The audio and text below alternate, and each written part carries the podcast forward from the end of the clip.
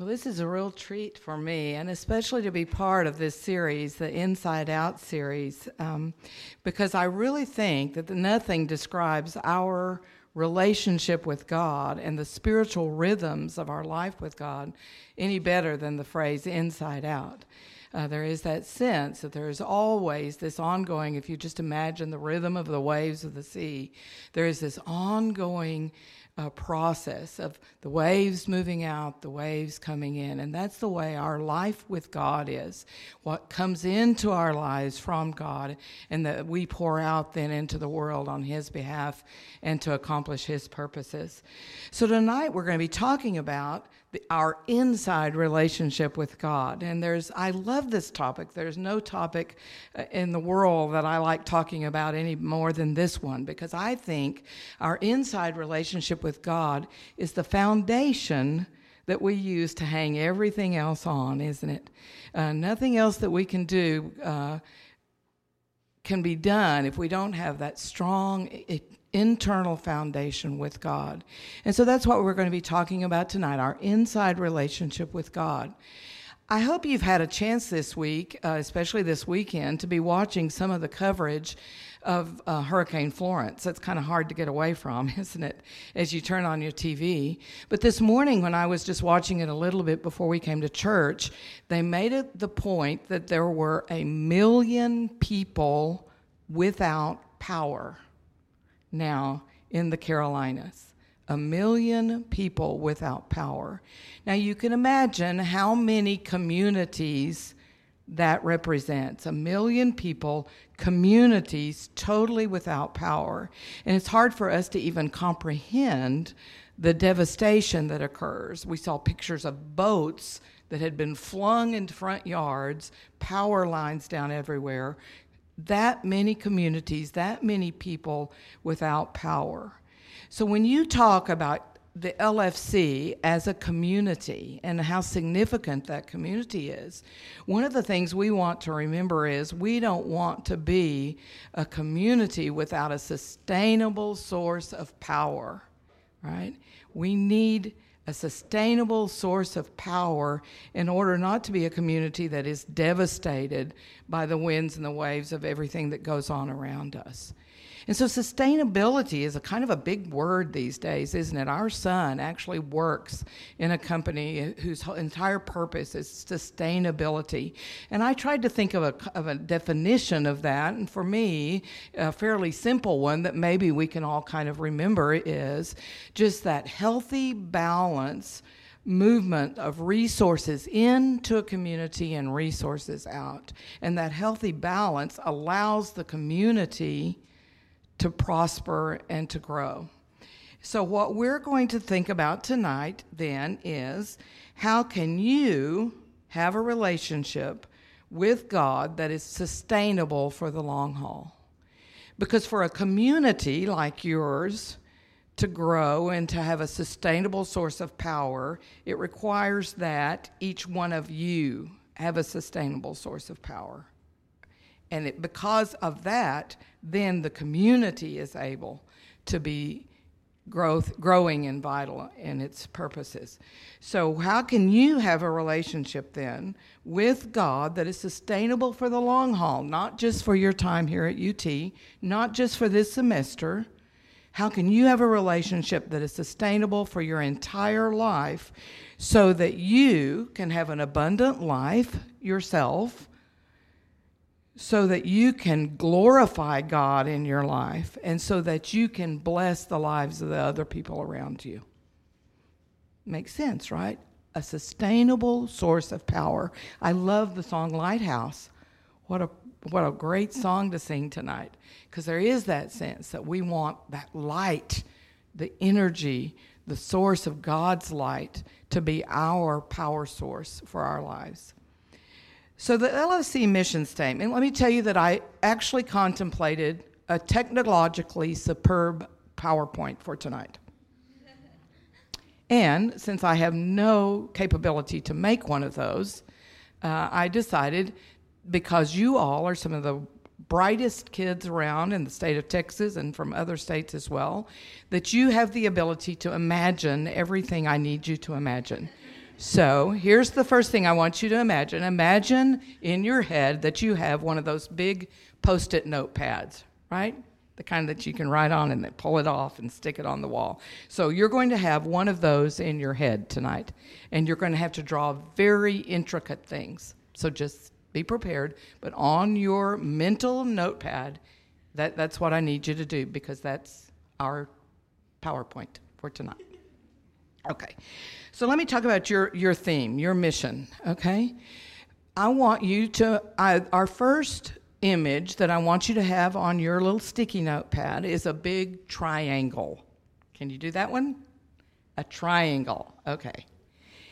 And we're going to talk about your mission statement, okay? Your mission statement. And so, your mission which I love it because Carrie talks about it at the beginning of every every time I hear him, right? This is your mission. Love God and love others. And it is based on Jesus' statement in Matthew 22 you are to love the Lord your God with all your heart and soul and mind, and you are to love others as yourself. Okay? So in your on your triangle, are you ready? Because you got to have a pen a marky, mar- marker, sharpie, marky, a sharpie marker in your mind. Okay, you got one of those? At the top of the triangle, this is our, I have a name for it. This is our relational triad triangle. Are you impressed? Relational triad. You can write that at the bottom so you will not forget what this is. Relational triad triangle. So at the top, guess who's at the top? You know, trying. We're going to make it a right side up triangle. So who, what would you imagine that you would put at the top point? God. Very good. I said you were the bright. So we use your marker, write God at the top.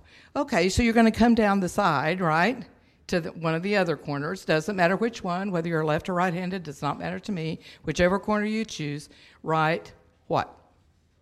Would you guess? Others, right? All right. Love God, love others. Now, here's this problem. Because I like this image of the triangle, we've got an empty corner.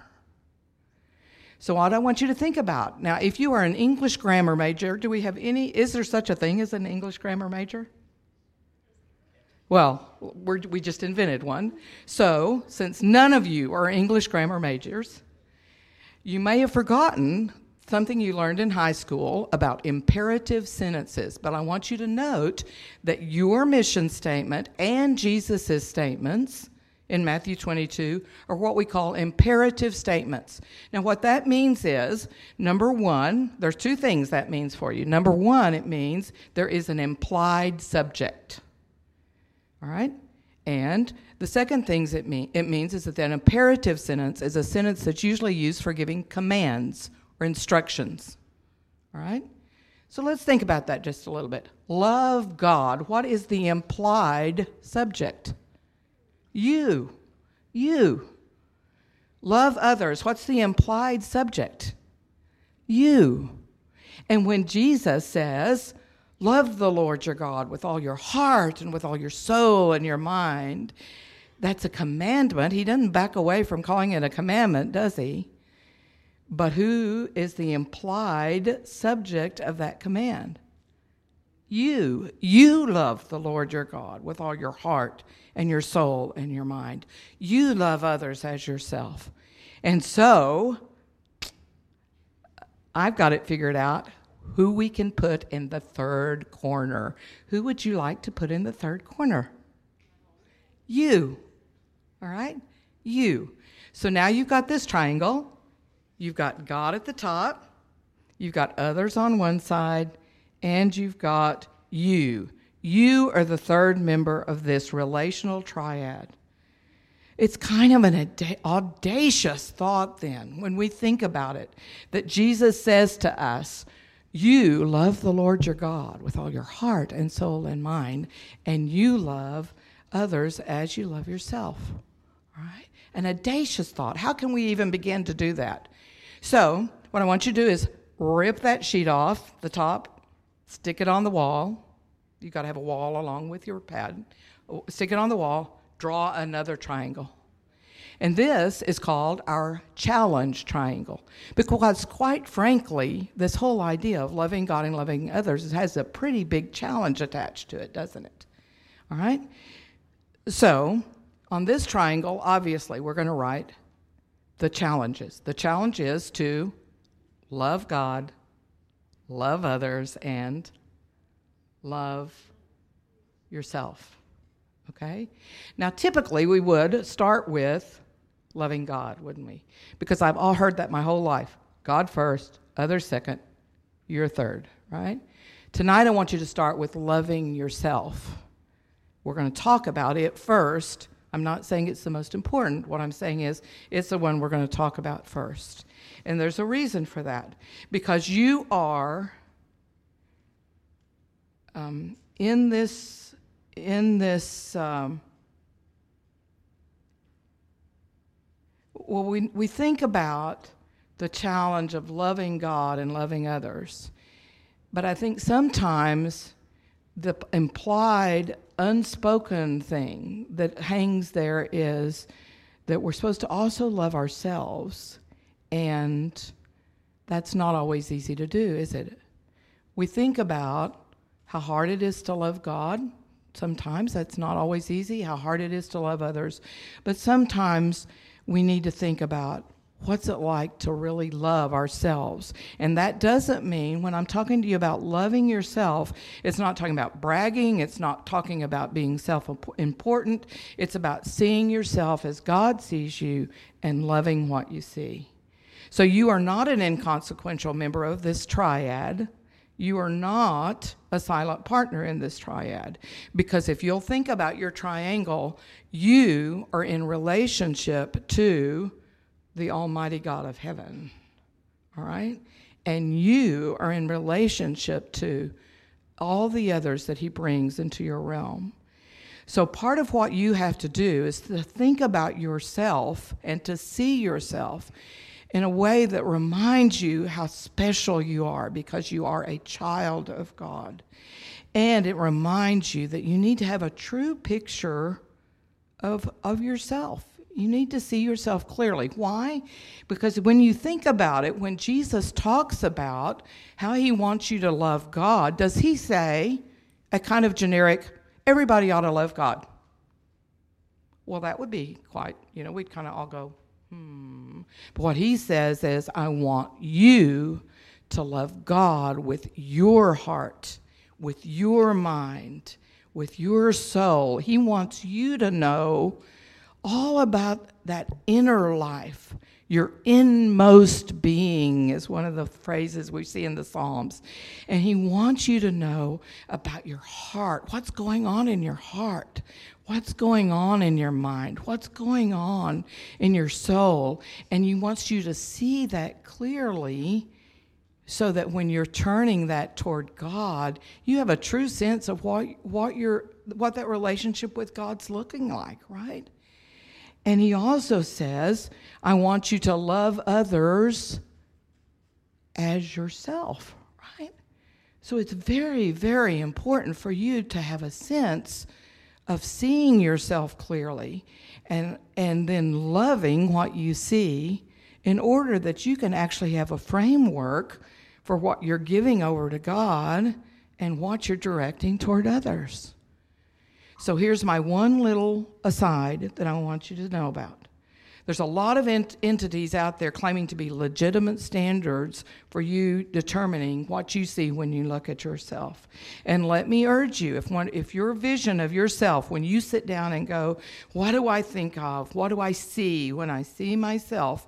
If that is an image of shame, or darkness or disappointment, I want you to know you're using the wrong mirror. And I want to urge you to step away from that mirror, whatever it is. Because the only true reflection you can get of yourself is when you look at the Word of God and see yourself as God sees you. Okay? Now, that's another whole, we got other lessons on that, but I want you to do that. So, the first thing, even though we often say loving myself is not the most important, I want you to have that because it's really that vi- vision of yourself and as seeing yourself as God sees you that gives you the impetus to move toward God and toward others, right? So here's the bad news I want you to love yourself. And right in the middle of that triangle, all right, you still got your triangle, still got your marquee, mar- marquee, sharpie marker. Uh, I'll get that by the end. Of, I'll have that one right. In the middle of that triangle, I want you to write, "You can't do it." Because the reality is that on your own, under your own steam, by your own energy, by your own willpower, you cannot love yourself well. Right? What about God? What about loving God? We're going to go to the next point of the triangle loving God. All right? The news is still the same. You don't need me to quote you a lot of scripture. You have enough life experience already to know that when it comes down to really trying to love God wholeheartedly, it's really hard to do, isn't it? It's really hard to have a sense that you're giving God your whole heart and your whole mind and, and your whole soul. And we have an, we know that from experience. I remember being a young child, I decided to become a baptized believer in Jesus Christ when I was about eight or nine. I was pretty young. And quite frankly, I chose to do that again when I was in college because I, I, kind of began to doubt that as an eight year old, I knew really what I needed to do. But back in those days, we don't see this much anymore, but if you worship at a church and you would, at the end of the worship service, they would give people an opportunity to walk down the aisle and ask for the prayers of the church. You know, if they felt they needed prayers for help or healing or confession or, you know, whatever, you ask for the prayers of the church. Well, as an eight or nine year old, I was baptized, and then about every three weeks, I went down and asked for the prayers of the church because I was very conscious then, even as a young child, that I couldn't be faithful to God the way I imagined that someone who loved God should be faithful to them. And I can remember finally my mom kind of saying, "Sweetheart, you know, it's okay. You know, you don't you, you don't have to probably go for the prayers of the church every three or four weeks. But what I, and, and that was a comforting to me because, you know, I, I, was pretty impressed already as a young child that um, the standards, I had pretty high standards for what loving God and being faithful to God looked like. And without realizing it, I was learning one of the great truths that when it comes to loving God with your whole heart and your whole mind and your whole soul, you can't do it. On your own, by your own strength, by your own willpower, you can't do it. Now, I would imagine that you're smart enough to figure out that when we talk about loving others, what would you say might be my conclusion? You can't do it. On your own strength, out of your own mind, out of your own willpower, you can't do it. So, what are we going to do about this? Well, there's bad news and there's good news. And the good news is that you can't do it on your power with your power source, but you can do it on a different power source. If you are connected to God as your power source, with God's work in you, you can do it. You can love yourself. You can love God. You can love others there's an image we use in spiritual transformation that's the image of a butterfly. It's the, the, the story of a butterfly. Now, when you see a butterfly in the sky, uh, it's usually beautiful, and we, we think about uh, freedom and the glory of a, a, butterfly. But you have to remember that at some time in that butterfly's existence, he was a what? A caterpillar, a worm on the ground, crawling around, eating leaves, right? And so that caterpillar, in order to become a butterfly, he's not just tweaking some external stuff, right? He's actually got to undergo a rather seismic change in his internal being in order to become a butterfly, doesn't he? And that's what happens to us because what we have to have is an, just a, a seismic change within us that enables us to do these things that we have not been able to do under our own power. So this, what I consider kind of your theme song. I, I, you're not singing it tonight, so perhaps it's not a theme song, but it is at least a good song from the inside out. And what does the writer of the song say? He says, In my heart, in my soul, I give you control. Consume me from the inside out. So there is that point that the only way that we can have the power we need to love others and to love God and to love ourselves is if we give God the control to make those changes inside us that are so big that we cannot do them for ourselves. So the question is then how do I give God control, right? How do I do that? How do I give God the control in my life? What I can do, I, in order to let God take control of my life, what I can do is create the conditions in my life that allow God the greatest access to do the work in me that He wants to do in me. Okay? Does that make sense? I can't do these, this work for myself. I cannot change myself.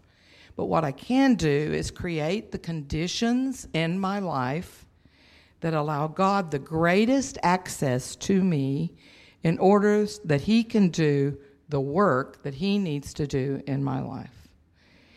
And how do I go about doing that? Well, here's the answer for tonight. The answer is what you can do is begin maintaining a spiritual rhythm or a rhythm of spiritual practices that keep you open to receive whatever it is that God has in mind for you.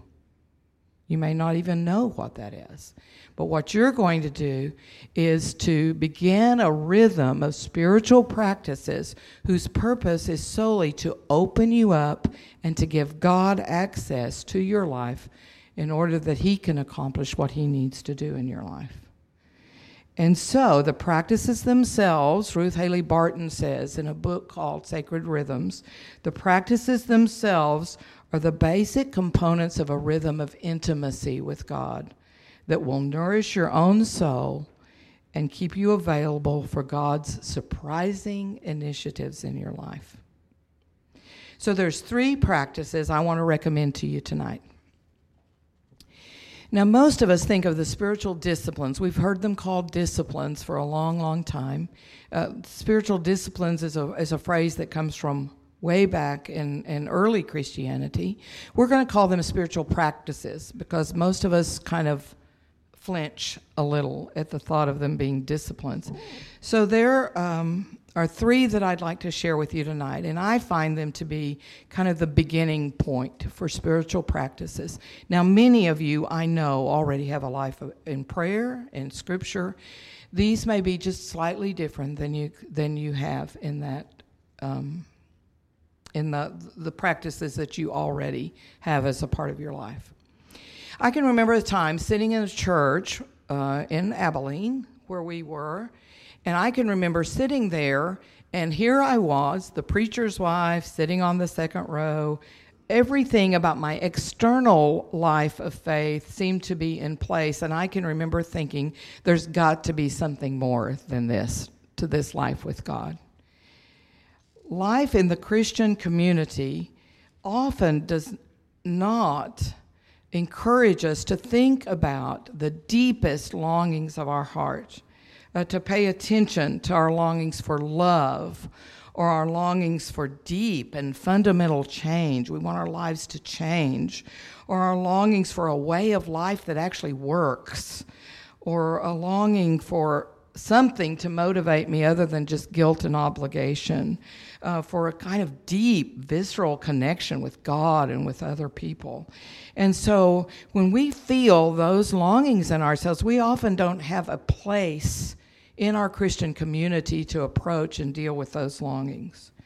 So, what, here's my question for you tonight what do you want in your relationship with God? Most of us feel like that's a selfish question, don't we? But that's the reality is what do you want in your life with God? You get to you get to choose.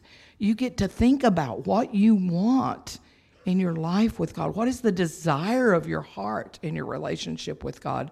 What is the longing you feel when you think about living in relationship with God your whole life. And it may be a very simple thing. We had a we talked to a guy once who said, "You know, all I'm trying to do is cuss less and read my Bible more."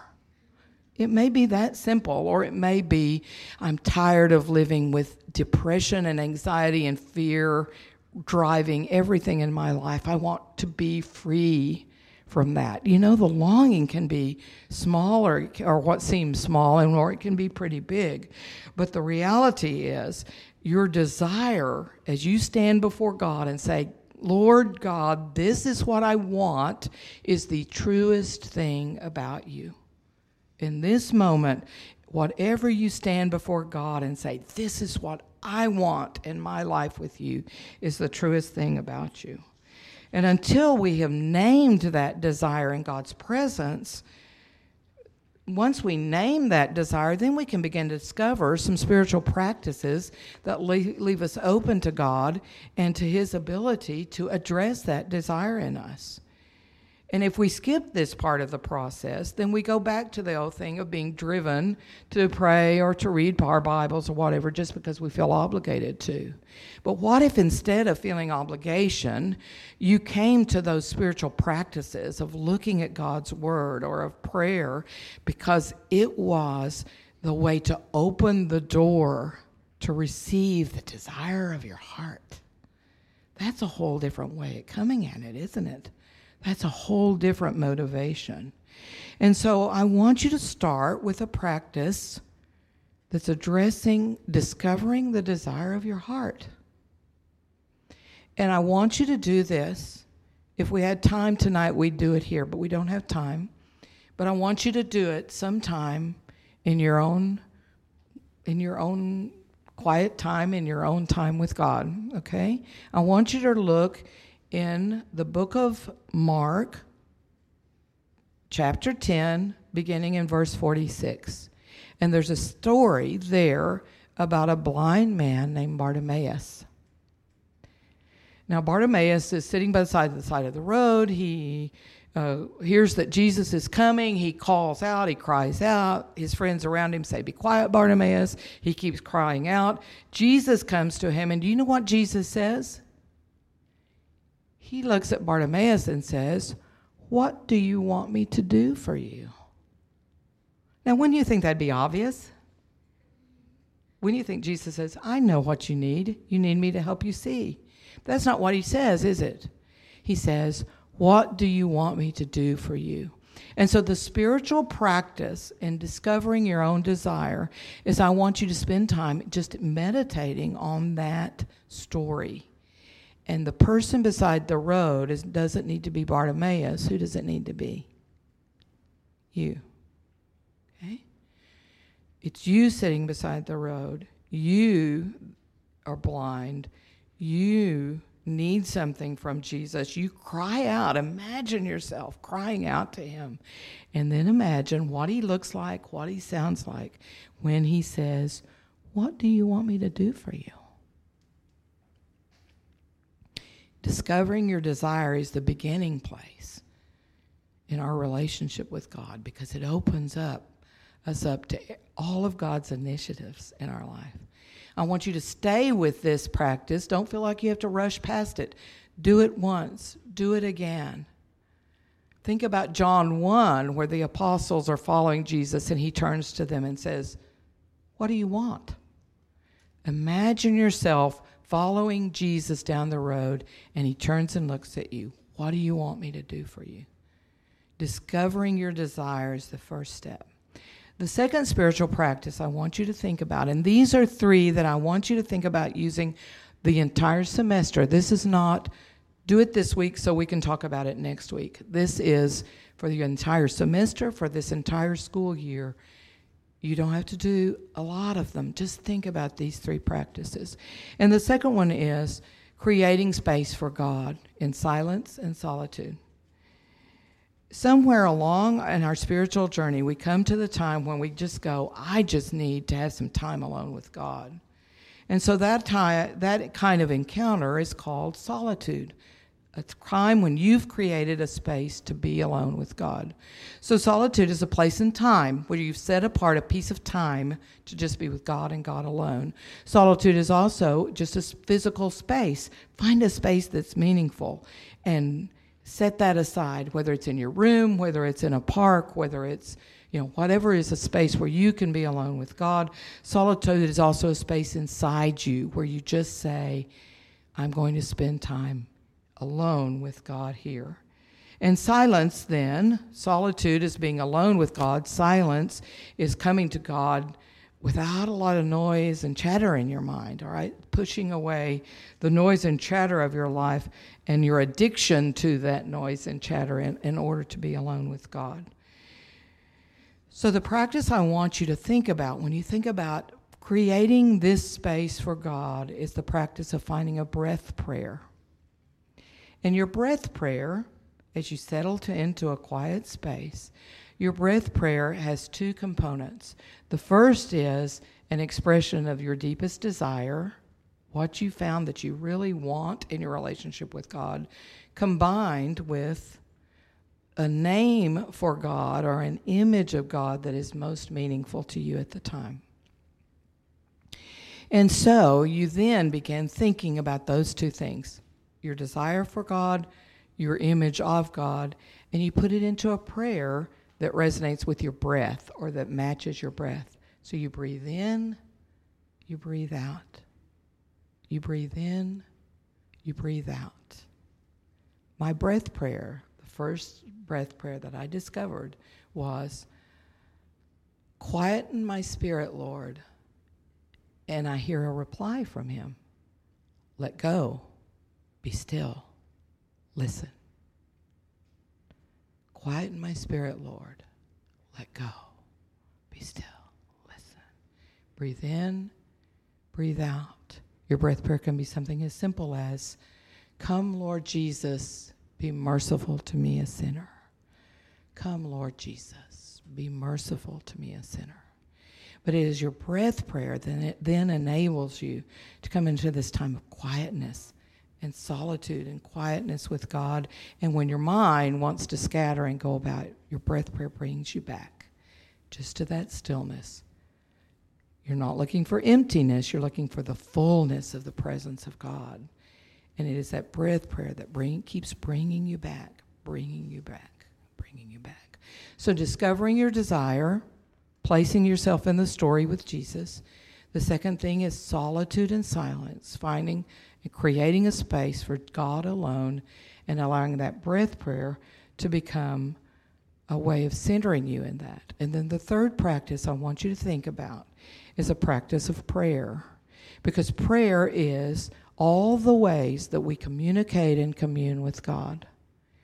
And let me give you two clarifications of that. Communication is with words, communion is without words. So, all the ways that you talk with God, all the ways that you are just in God's presence and are just with God, come under the umbrella of prayer. And the practice that I'd like to share with you tonight and that I'd like for you to think about using throughout this semester is what we call the ACTS format. And most of you have probably heard this one. This is probably familiar to you. But it's spelling the word ACTS A C T S as a reminder about all the ways you can come to God. Acts A is adoration. C is confession. T is thanksgiving. S is supplication. And then I've heard recently somebody just adds an L at the end. That's which kind of funny. Acts, but acts with an L at the end is listening. And so, what I want you to do, the spiritual practice that I want you to think about is this read the Psalms. Pick up your Bible, pick a psalm. Allow the Psalms to become a teacher for you. Allow the Psalms to teach you new words and new phrases so that you learn to adore God in a different way that you allow yourself to develop a new vocabulary for praising God. You know, I have trouble praising God until you start reading the Psalms, and it's just amazing all the th- ways that David praises God. Allow the Psalms to train you in adoration. Let the Psalms teach you the the depth of confession and what it means to come before God in sin or in sorrow, confessing your faith, confessing your need for God. Allow the Psalms to teach you that. Allow the Psalms to give you an attitude of gratitude and teach you what it means to be thankful and grateful to God. Let the Psalms become your teacher for learning what it means to ask for God's blessing on behalf of others and on behalf of yourself. And while you're doing that, get you a little journal and write down just some of your reflections about what it means to learn from the Psalms to pray, to communicate, to commune with God in richer, deeper, deeper ways. Those three simple practices you got a triangle on a new page, write those down. Discover your desire, create a space for God in silence and in solitude, and then pray, communicate, and commune with God using those three simple practices. And so, our question that we had at the beginning, we're going to end now, is that how can you have a relationship with God that is sustainable for the long haul, not just for a semester or two at UT, but for your whole life, so that you can live an abundant life, so that your life will glorify God, and so that your life will always be a blessing for others? And the answer we've explored tonight is this it's all about connecting to a sustainable power source that is God at work in you. And as you do the work, the work you have to do is to rearrange your life for spiritual seeking, to create a space for God in your life, to embrace the spiritual practices that just keep you open and accessible to God so that God can surprise you with all the wonderful things He wants to do in you. And that life will nourish and feed you and will also become fuel and encouragement for your life with others and your life in this community. So let me pray this blessing over you. For this reason, I kneel before the Father, from whom his whole family in heaven and on earth derives its name. I pray that out of his glorious riches he may strengthen you with power through his Spirit in your inner being so that Christ may dwell in your hearts through faith. Now, to him who is able to do immeasurably more than all we ask or imagine, according to his power that is at work within us, to him be glory in the church and in Christ Jesus throughout all generations, forever and ever. Amen.